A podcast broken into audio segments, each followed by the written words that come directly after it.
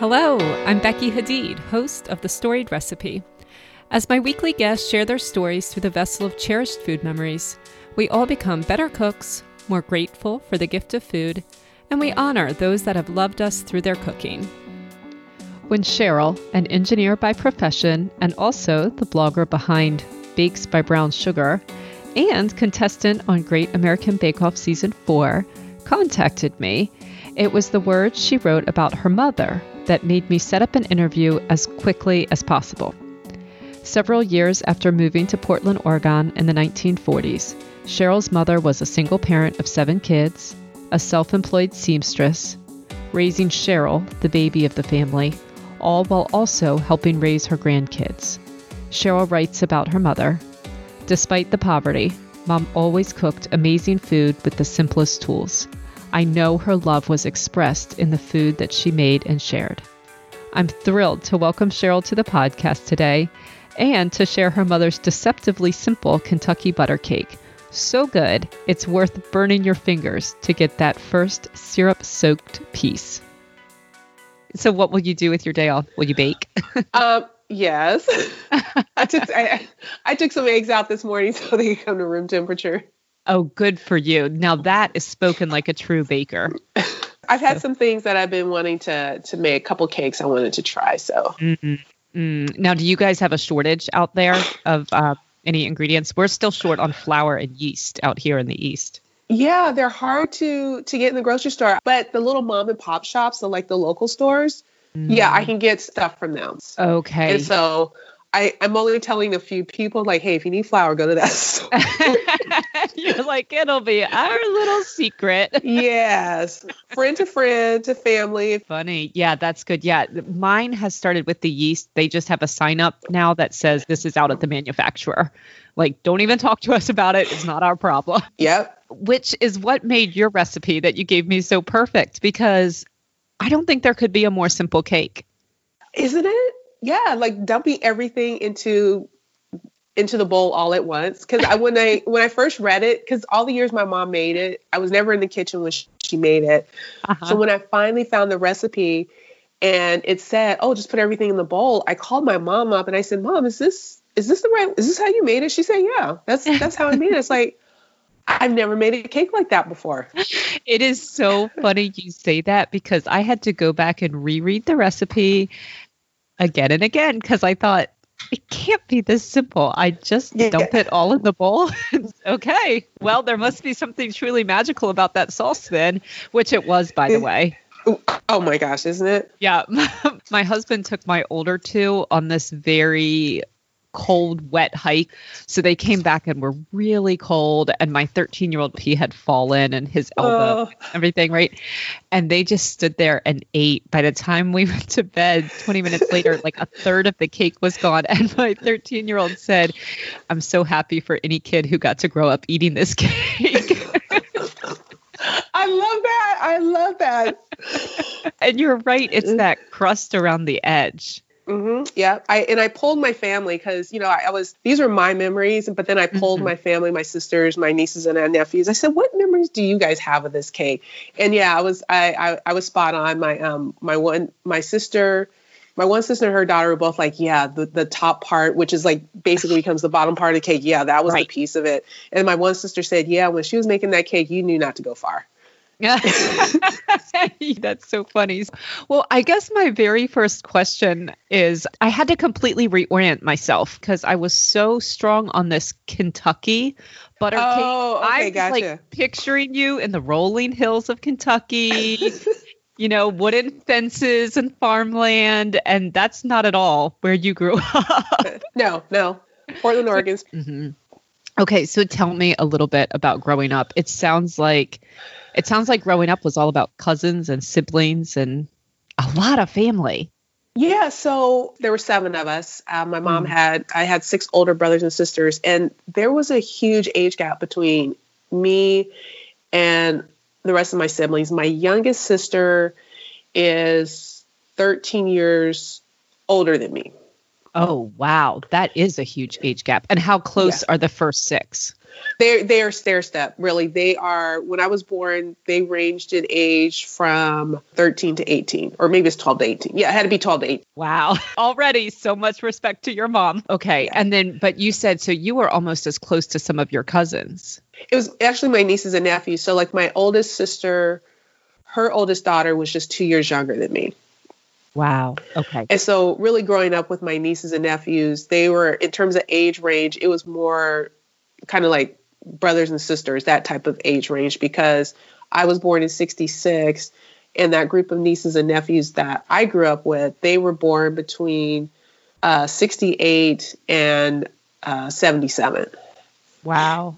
And did they, I mean, did you guys all live together in the same home, or was it just like a come and go as you please situation? It was a combination of come and go as you please. Over the years, my mom and I might be living with one of my sisters, you know, hey, there's this nice place, let's rent it out together. Mm-hmm. Um, but it was very much a come and go as you please. But also, my mom, since she worked from home, she also helped my sisters out by providing daycare for them. You know, so my nieces and nephews were in the house all the time. One of my sisters, she worked a swing shift. So her daughter, we we would often go to school together be together mm-hmm. in the evening and then my sister would come and pick her up like around midnight or something like that. Wow, wow. so i would be with that particular niece you know we'd be together all day. Wow. Okay.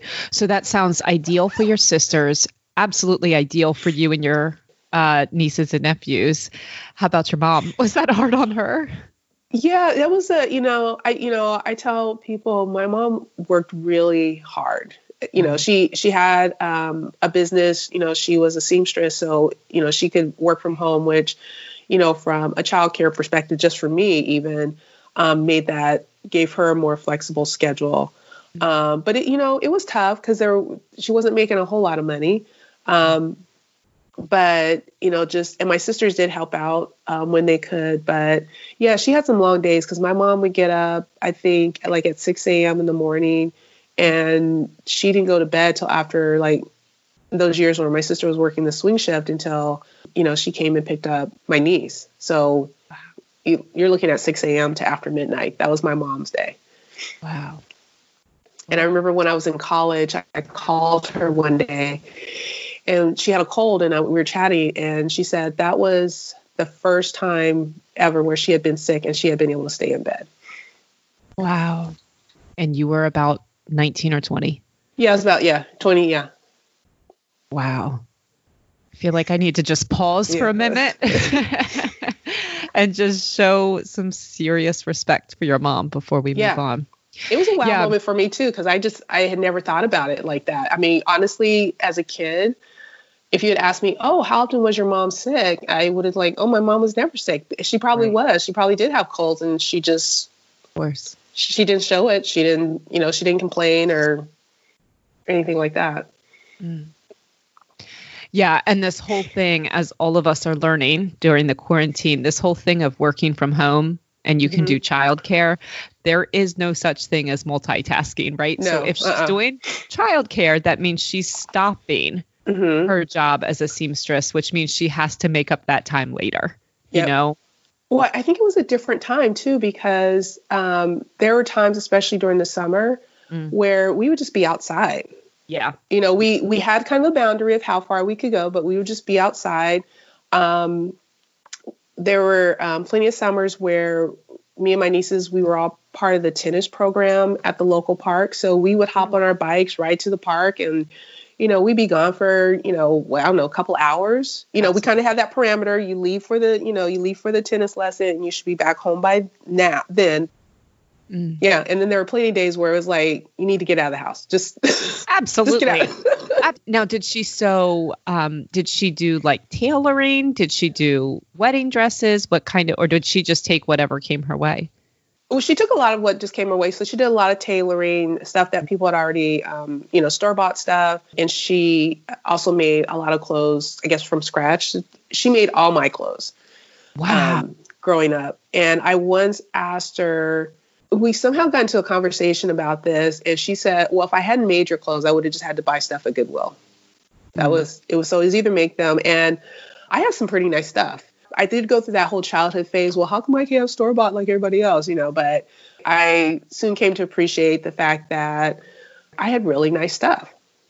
Yeah, it was custom mm-hmm. designed and fit for you. That's incredible. Yep. So my mom had really good taste. So anytime she mm-hmm. bought something for me, or like she went out and bought a pattern, the fabric, and she made something for me, I loved it. However, wow. we went to that phase where we could not shop together. we would we would start out the trip and you know we would get into some type of argument in the fabric store and we would like go home and there'd be this stony silence stony silence i love it where we were talking you know i was mad because she had you know we just got into this argument i wanted a particular pattern or fabric and she was telling me no that's not it's not good it's not going to look good on you and you know yeah, we just weren't talking to each other. However, like I said, if she went independently and she bought stuff for me, I liked everything she bought for me. Right. Yeah. And then, so how many people would she be cooking for on a day to day basis? Oh golly, just depending who was around. For some, you know, right. a lot of evenings it was just um, me and her. But then there, if my nieces and nephews were around, so anywhere from just like two to like six or eight. It just, yeah, mm-hmm. really just mm-hmm. depended on, you know, what was going on. Yeah. The thing about your mom is that it sounds like if someone got in a mm-hmm. pinch and they were kind of in between jobs or in between places to stay or like life kind of threw them a curveball, it seems like they always kind of ended up back at your mom's. Yes, that's very true. Yeah, there were, I went through this period of time where I was like, I was telling my mom, I was like, when, how come I like can't have my own bedroom? and what did she say? um, you know, I don't think she re- responded. Yeah, it is what it is. Then I, um, when I was in high school, I went a whole year where I did have my own bedroom to myself, and I think I said something like, "Hey, this is the first year I've had my my own bedroom to myself." mm-hmm. Yeah, I just remember always making room. Like there was a period of time where my my brother and his wife and their two kids lived with us for a while, and you know, all my sisters moved back home different times for different reasons. You know, at that age that I was when they moved back home, I wasn't always clued in on the the reasons. Mm-hmm, mm-hmm. Yeah, I, I one thing I appreciate about my mom just growing up is that looking back now, I know that financially it was hard for her. There were a lot of struggles, a lot of uncertainties, but she never put that off on me. I knew we were poor, but I wasn't I wasn't in a panic or constant state of tension because I was like, oh my gosh, what are we going to do? Or, you know, she didn't put that off on me. She dealt with it. And I think one of the hardest things for kids just kind of being different, especially in the way that you present yourself, your clothing and stuff. And she really, she had that more than covered with her yes, good taste. Definitely. Definitely. If I needed a new dress for, you know, something at church or something at school, she she would make it. Mm. How about in terms of helping out? Um, like you didn't have to shoulder the worry or anything like that. How about helping out, you know, in the kitchen, around the house, um, watching some of those younger, younger ones, so the ones who were born more like 77, you know? So this is where I will say, and my sisters would would concur with this. I would say I was a little bit spoiled. you know, when my sisters used to say, I was like, no, I'm not, no, I'm not. But yeah, looking back, I yeah, there was a little bit of that going on. I think it was it wasn't until maybe about the seventh grade I really started having chores around the house, like you know, doing dishes, and this was primarily during the summer. Yeah, um, okay. it wasn't during the school year. I think the expectation from her was that my focus was, you know, school. Like you said, she would cook for anywhere between two and you know six or eight people. Mm-hmm yeah, almost everything was home cooked. Eating out was, golly, that was just very rare thing. Yeah, that was like a once in a while thing. And yeah. funny, funny enough, if we did eat out, it was Chinese food. Oh, really? yeah, I mean something you couldn't make at home, right? Yeah. Well, actually, that's funny. My mom learned to make really good fried rice. really? I don't know where she learned it. All I know is when I came home to the mm. smell, it, it just tasted so good. Yep. And then she learned to make this really good sweet and sour pork. Mm-hmm. That kind of spoiled me. Okay. It was like she she did this flash fry the meat without the breading and then she put it in the sauce and so you had that little bit of crispiness in the sauce. It was just mm. it totally spoiled me for any other version because it wasn't mm. that thick heavy breading. Okay, now did she pass that recipe on to you? Do you have that one? It's somewhere. I, Yeah. it's, it's somewhere. She um she's in assisted living now, and so most of her books are here, and so I just got to figure out which book. Yeah. now, how about you and her in the kitchen? Were you kind of there by her side? You said you did not make the cake with her. Tell me about that. Yeah, it was definitely more that she would cook and I would eat, and then almost from the beginning, I was more curious about baking. Hmm. Um, she made really good chocolate chip cookies, and so I remember I wanted to make chocolate chip cookies, and I wanted to do it by myself. That's in air quotes, um, because of course she's not gonna. You know, she's not gonna put me. I think I was seven or eight at the time, and you know, she wasn't gonna put me in the kitchen by myself. And so my mom had a certain way of doing things, and one thing she always did, she always sifted her flour. And when she was teaching me how to do stuff like the cookies, like cakes, she insisted on the flowers being sifted. And her version of sifting the flour initially was she would, you know, the um, the screens that you put over your pans when you're frying something. Yeah, yeah, uh-huh. That's how she. That's how she would sift flour. And she would take a spoon and she would just the flour back and forth. And let me tell you that from a eight year old's perspective, that takes forever Yeah. because you know those those openings on those screens are pretty fine. Tiny. It's yes, that that took a while. And so you're like an eight year old and you're like, oh my gosh, this is like like, forget this. I'm Yeah. never coming back in the kitchen. and then she was we didn't have a mixer, so she mixed the chocolate chip cookie dough by hand. Yeah. Mhm. And so she's, you know, she's showing me what to do. And my eight year old little arms, because at that Mhm. point, by the time you add the flour, that batter's pretty thick. You know, that cookie dough's uh-huh. pretty thick. And so I think I did two turns and I was like, my, my arms are tired, mom. so she took over and she's just like whipping that stuff. And I remember just thinking, my mom is the strongest person in the world. When I was stirring it, I'm like, this is hard. Mhm. And like she takes over and she's just like whipping it. Mm. She's just like like going. And I'm like, Mhm. yeah, oh my gosh, she's like the strongest person in the world. Mm. That is a beautiful memory and a beautiful metaphor. Yeah. It, Wow. it is. I hadn't thought about it like that before, but it is, yeah. It is a good metaphor. Yeah, she was just always there to help out, and make things right. You know, looking back, um, you know, my mom had rules and things like that and discipline, but looking back when I asked to do stuff or try stuff, I just don't recall her saying no all that often. Yeah. you know, there's stuff we couldn't do because we couldn't afford it, or stuff that she didn't want me to do because she didn't feel it was safe. You know, like I asked to spend the night at a friend's house and she didn't know the parents, so she said no. Um, most of the time, she said yes. Yeah. She really empowered you. Yeah, she did. Yeah, she she gave me the opportunity to really e- experience stuff. I just feel so thankful to be sitting here listening to these stories about your mom, actually looking out the window at my kids. And I'm just thinking, man, I just such a great example for me.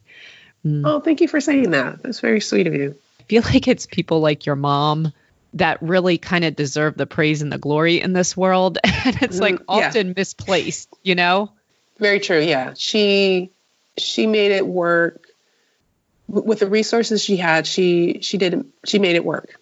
Yeah. I mean, when we talk about having the stuff that you need, I I had what I needed to Yeah. to get to where I needed to go. She she always encouraged me. We had a running joke, you know, when I got I don't know, maybe I was about 12 or 13, she started saying, "Okay, yeah, when you turn 18 and go off to college." It was kind of like, "Yeah, when you turn 18 and you like get out the house."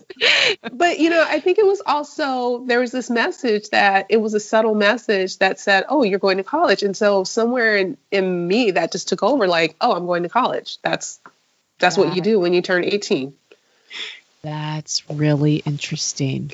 Even So though she never- she didn't go to college. Yeah, she didn't go to college. I think only one of my sisters had had gone to college at that point and she hadn't finished. So it wasn't this like this family tradition like, hey, you graduate, you go to you go to college somewhere.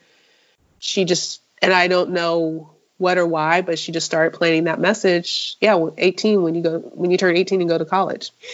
Did she finance your college? Uh, well, she did in part. She, because um, I ended up going to school on the East Coast, so most of what I had was financial aid, student loans, and she, in most cases, financed like the airplane ticket to travel back and forth to come home, and then you know sending me stuff that I needed. So yeah, yeah. So, but and also a place to live during the summer. So yeah, it's in a way. yeah. So I mean, none of that's yeah, cheap yeah. for a seamstress nope. who's also still taking care of you know. Yep Mm. I, I, would say she financed my dreams. It would be a good way oh, to put it because in wow. high school, I was involved in, uh, you know, I played sports for a couple years. I was involved in these after school programs, and she would, you know, for stuff in the evening at the schools, you know, stuff at six o'clock, we would. Um, she never, again, she didn't say no, we can't go. She would just check the bus schedule because we didn't have a car mm-hmm. she would check the bus schedule, made sure we got there, and mm-hmm. yeah. Wow, she financed my dreams. That's amazing. Yeah. Mm. So, baking was never part of the dream. No, it was that not. it was later. yeah, it was. It was uh, so two things that I love. I did love to to cook. I was curious about cooking and baking and travel. Um, but it baking it was it wasn't what it is today. I guess that's a way to put it. Mm. Yeah, I think a lot of it came from just the same way I was curious about other countries, I was curious about food. Mm. Um, and so, you know, occasionally trying new things and yeah, just so yeah, more more along those lines. Okay. I see. I see. So tell me, when did baking start to become such a big part of your life? I would probably say one of the first cookbooks that I got on my was uh, I don't know if you've ever heard of the Cake Bible by Rose Larry Beranbaum. No, I haven't. Okay, so it was a cookbook that came out in '88, okay. and I had I, I like to make cakes, but up until that point, I would always been struggling with them. Like I would make a cake, and sometimes it came out good, sometimes it didn't come out so good, and so I found this the Cake Bible in the bookstore and I started reading through it and she explained the science behind making cakes. She explained why you get like dense flat cakes and how all the ingredients work and it was just like I didn't know there was a science to this. This like is incredible. It's like this whole world of knowledge opened up to me and so I think in my 20s that's when it kind of really took off. Like once I started to understand mm-hmm. how this mm-hmm. works, Mm-hmm. It's like, okay, this is like fascinating to me. This is so interesting to me because one of the things that stood out to me on your bio is you said that you think there's a lot of similarities between baking and engineering. Yes, and I was like, I do. Hmm, okay, I need to hear more about I that. Do. But this is really starting to get into it. There's this there's the science behind it. Yeah. So it was so for me as an engineer, just the whole math behind it. Like, oh, there's a math to this. There's like this formula that goes into making these cakes. And once you understand the formulas and the ratios, you can make a good cake anytime. Mm. Like, once you understand your eggs have to be at room temperature and, you know, your flour should weigh this much. To me, it just it simplified the whole process. Right. Of making good cakes. Right, right. Yeah. So when you said baking is like engineering, of course, I'm thinking like assembling a cake. You put in yeah. your dowels and things like yeah. that. But you're saying no, it's like gravity. There's certain yeah.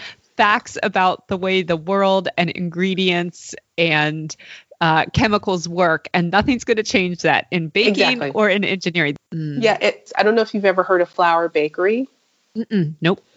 So it's this chain on the East Coast. The owner founder is Joanna Chang, and she got her math degree from MIT.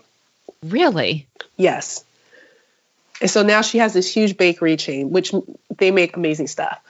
Okay. Um, so I, I, think that just reinforces my theory yeah. that, you know, engineers, mathematicians, chemists, yeah, we make we make really good bakers. Yeah. I think it's encouraging though because sometimes it feels like it's a such a shot in the dark like well it might work this time or it might not. And so you're saying no, it's totally knowable if it's yes. going to work or not. Yes. And and I get why people can sometimes be intimidated because unlike say cooking a pot of stew, you know, you get to the end of the stew cooking and you taste it and you're like, oh, okay, yeah, add a little more salt or add a little bit more of the seasoning or let it cook a little bit longer. Whereas once it goes into the oven, it's it's done deal. It is what it Yeah. is. I, I remember one time I um I was making a cake, and so it's one of those cakes where you alternate the addition of the flour and the wet ingredients. Oh yeah. hmm And I scooped the cake into the bundt pan. I put it in the oven. I turned around, and there's my bowl with a bunch of flour still left in it. At first, I look at it, I'm trying to convince myself, oh, it's not that much flour. and so then I go to measure, and it's like, oh no, this is like this is like a cup of flour right here. So pretty significant portion. But one thing I did learn, and for your listeners, if you ever happen to do that, just let it bake because it, it won't be very edible, but it's much easier cleanup than trying to take raw batter out of a hot pan. so just let it cook through. That's really really funny. So that's that's my tip. If for some reason you forget an ingredient, just let it bake through and it'll be it'll be a much easier cleanup. So, um, eventually, this baking journey kind of got you onto the Great American Bake Off, right? Yes, it, it did. Um, so yeah, I was on se- uh, season four. I was so I was watching season two. And I thought I can do that. And so I I applied in 2017. I didn't make. I mean, I got all the way to where they invited me to audition in person, like bring my baked goods to audition and do the little mini interviews that they do. But I didn't get selected. But I did learn some stuff from that. What, what did you learn? I ask? So, okay, so so one of the things I learned, you know, because it is TV, it's really a combination of your baking skills and how you connect with people. Because Yeah. well, and, I- and you know, being new to TV, I wasn't really paying, you know, I wasn't really paying attention to that part. So that's one of the things I learned. But also, so I was doing this uh, lemon rhubarb bundt cake, Okay. and I made the cake for family and friends. They're like, "Oh, this is really good. This is really good." And I kept practicing the cake. And the next two times I made the cake, it came out underdone on the top.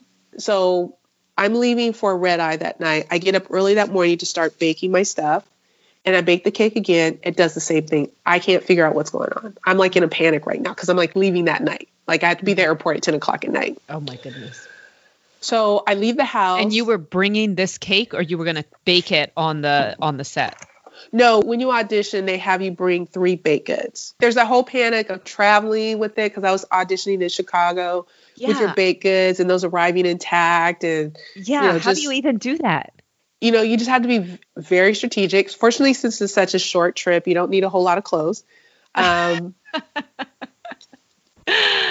so I had I had carry on with because I brought some supplies, you know, just to kind of finish the cake in terms of putting a glaze on it.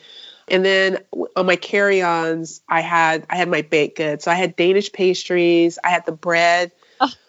I cannot imagine Oh yeah, it, trying it to figure out how to put a baked good into a suitcase. I just I feel completely stressed by this. Yeah, you're just like you know like bubble wrap foam you know what you're just trying to like figure Oh out how to wrap oh, this. And if you're so i finally figured out the mistake i'd been making with the cake but i was so nervous i was still so nervous about this being underdone. I just overbaked it a tad bit. One thing i will say about everyone who's involved in that the production crew everything they are the nicest people in the world the culinary producers i love that job title by the way yeah. they they're t- they taste it and they say the the outside of your cake is a little tough. You know, they could have said burnt. They could have said, you know, they could have said a whole host of words. They were really kind. They said the, the outside's a little tough, a little dry. I said, yeah, I know.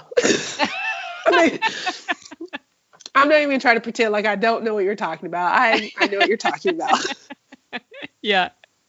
and I explained to them what they what went wrong. So I get to the next part where they do this little mini interview with you on camera, and it, this is this is absolutely hilarious. We're maybe about 10, 15 minutes into this little mini interview, getting really nice people. She leans over to the camera she says, "Are we recording?" What? And so, yes, the whole first 15 minutes they hadn't been recording. And so she's under the gun, like schedule wise. Oh. And so she said, okay, we're going to have to do a condensed version of this. And so she she takes me through the questions again, but I always felt that they my responses weren't as natural because in part I was trying to remember I, w- I was trying to remember what I'd said before. Yes. Because when I responded before, she'd say, "Oh, that's a good answer. That's good." And so now I'm trying to think, okay, what did I say before? And so it just Right. Yeah. To me, it didn't feel as natural. Is gone. yeah, and it didn't work out. But again, I think it was primarily my bake. But again, they were the nicest people. They made it a really nice experience.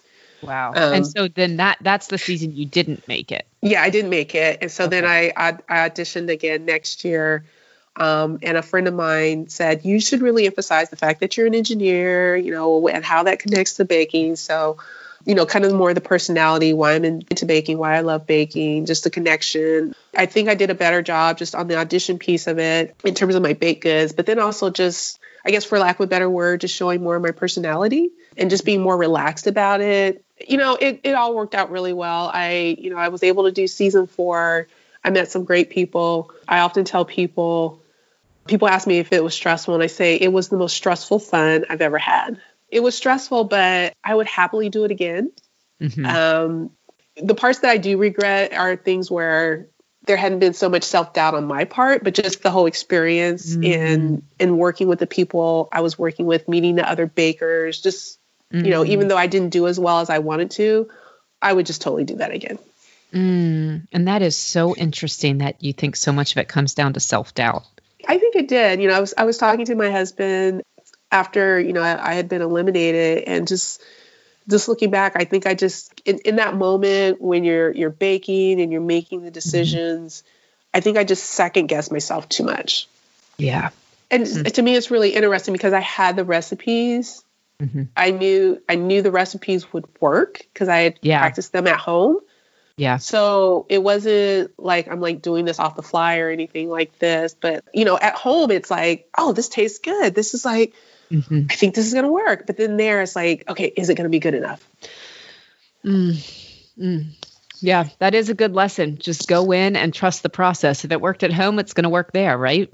Yes, exactly. I would Mm. definitely definitely agree with that. I was watching an episode of the Great British Bake Off and Mm.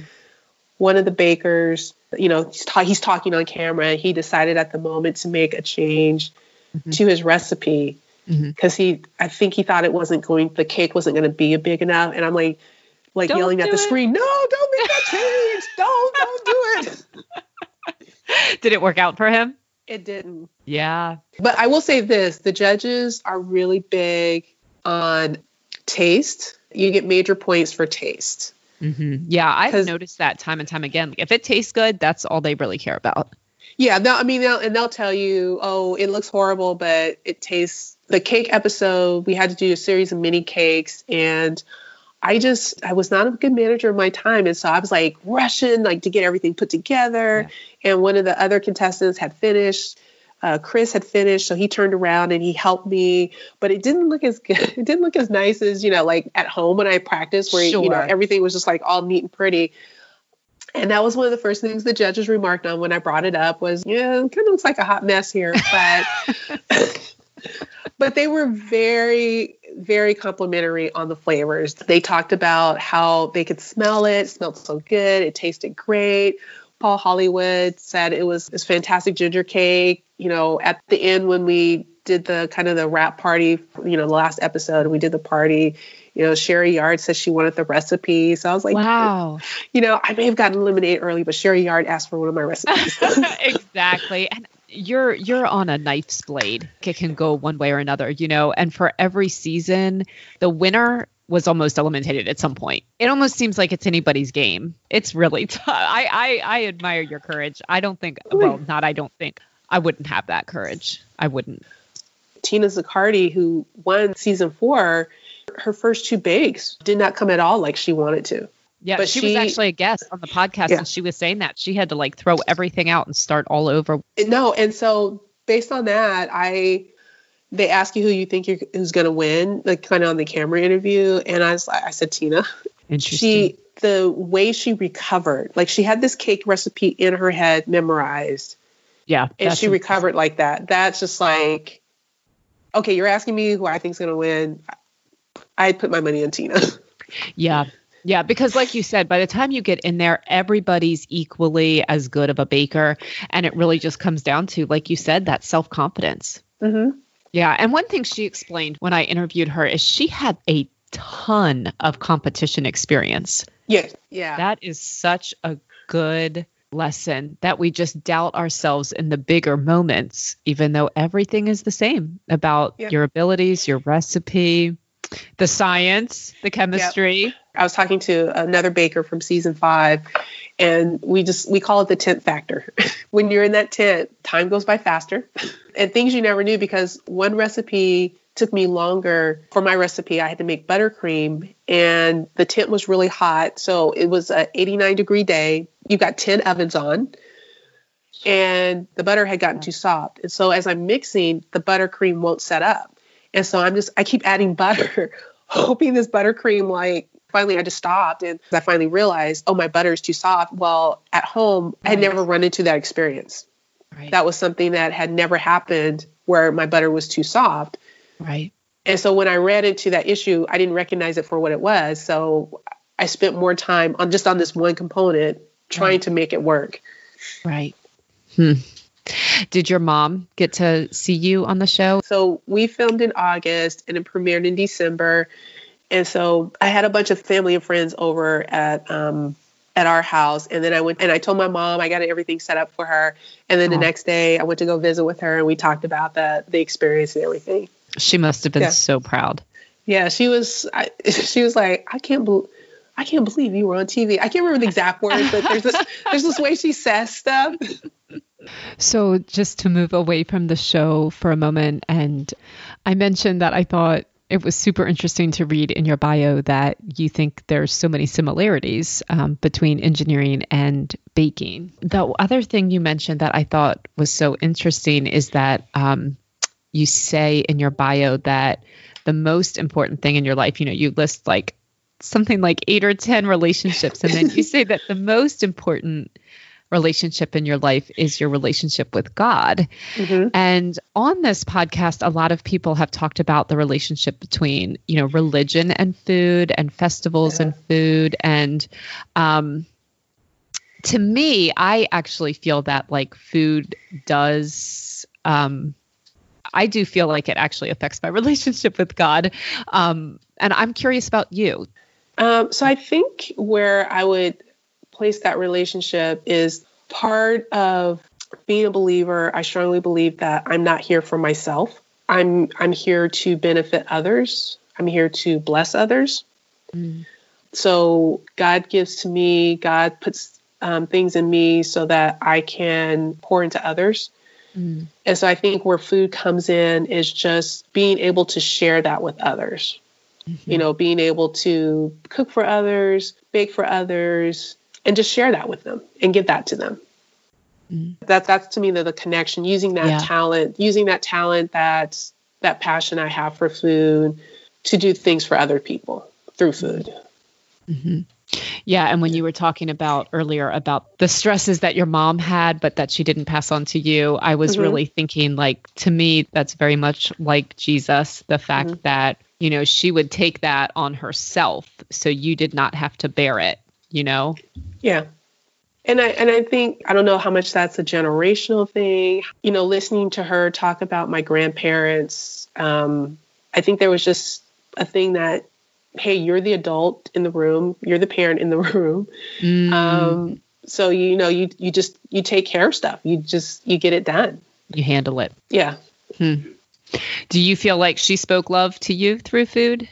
Yeah, I I think so. You know, she she never said the words, but I think just um, level of detail that the effort she put into food. You know, she made some awesome food on a very tight budget.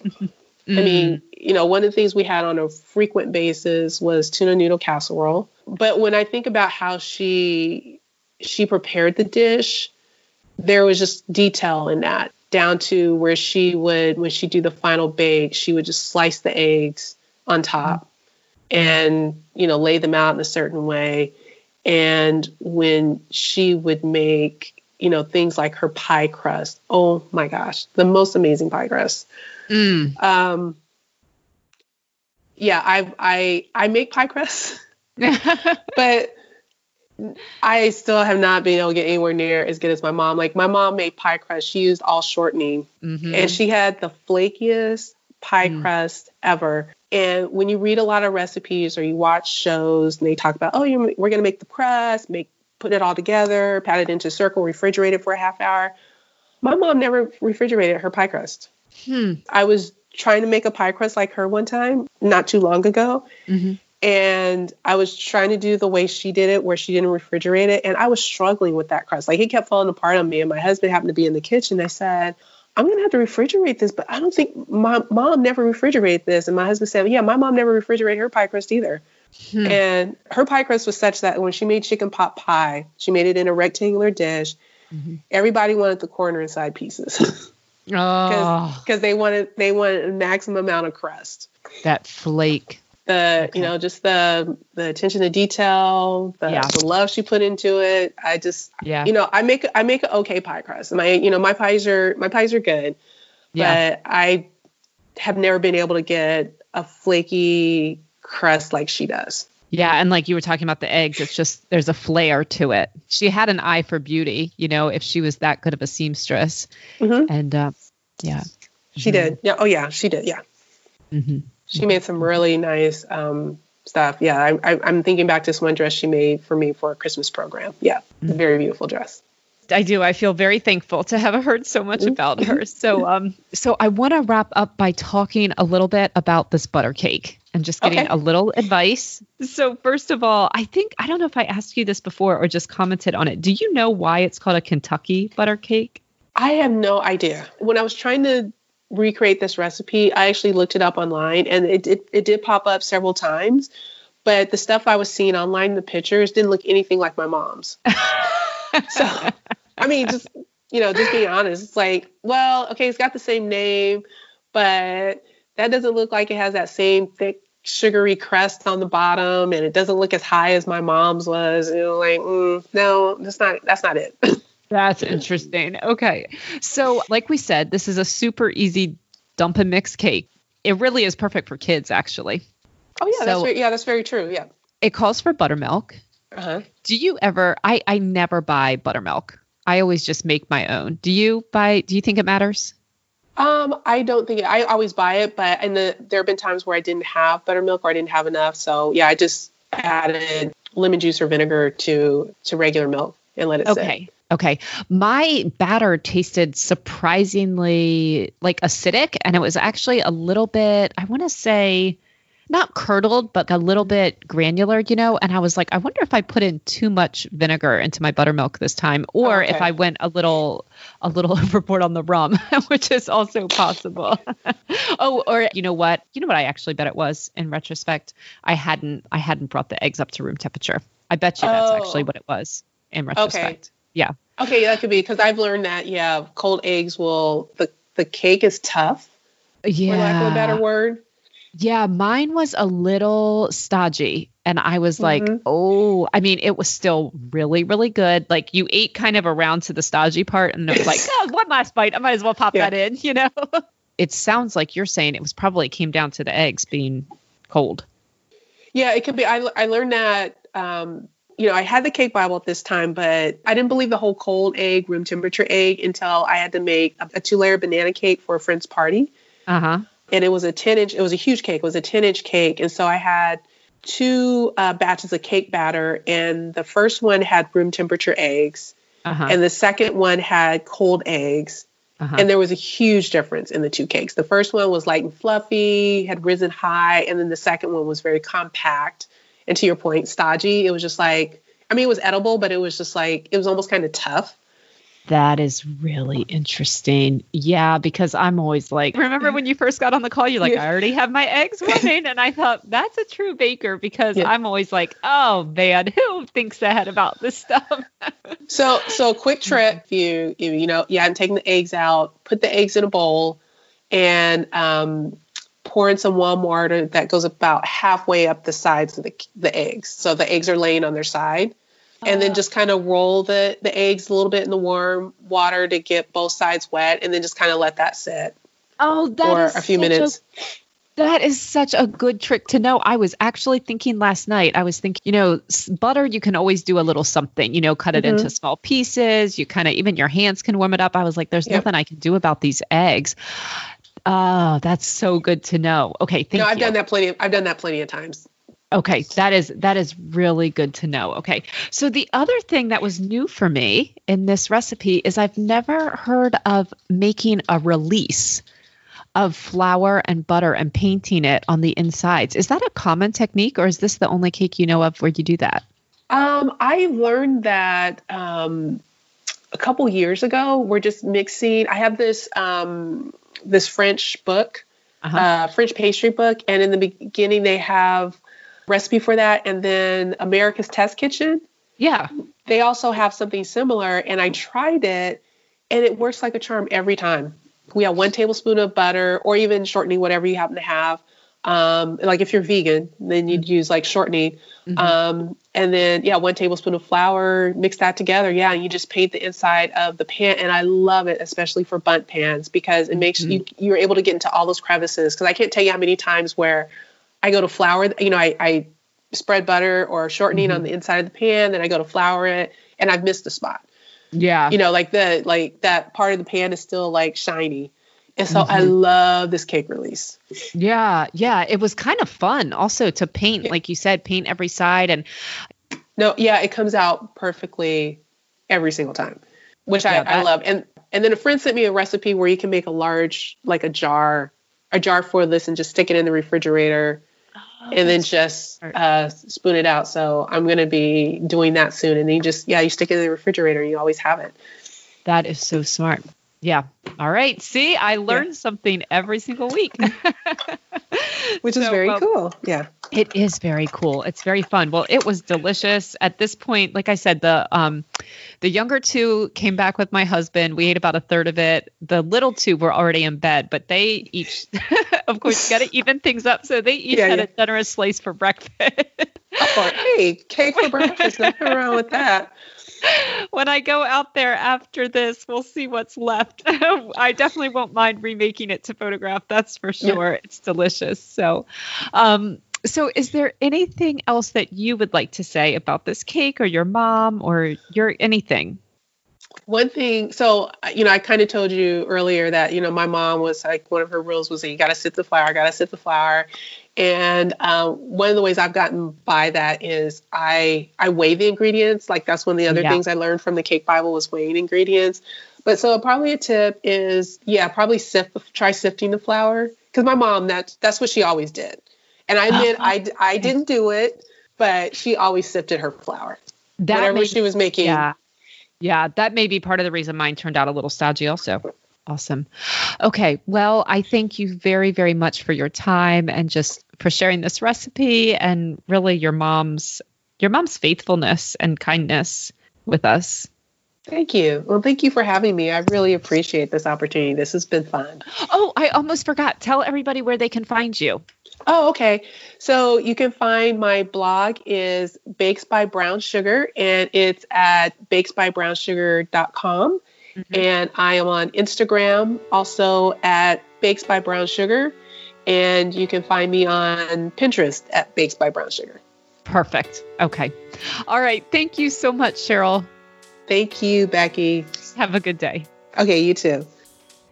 Thanks again to Cheryl of Bakes by Brown Sugar. Find all of the information about her blog and other social media, and of course, this Kentucky butter cake on the Storied Recipe website. As I mentioned last week, this is a critical month for the podcast. If you enjoyed this episode, would you please take a moment to subscribe, maybe listen to another episode, share a favorite episode with your friends and family or on social media, or finally, leave a review. Thank you, thank you, thank you for your support once again. You can always reach out to me at becky at thestoriedrecipe.com or on Instagram at thestoriedrecipe underscore podcast. Thanks and have a great week, my friends.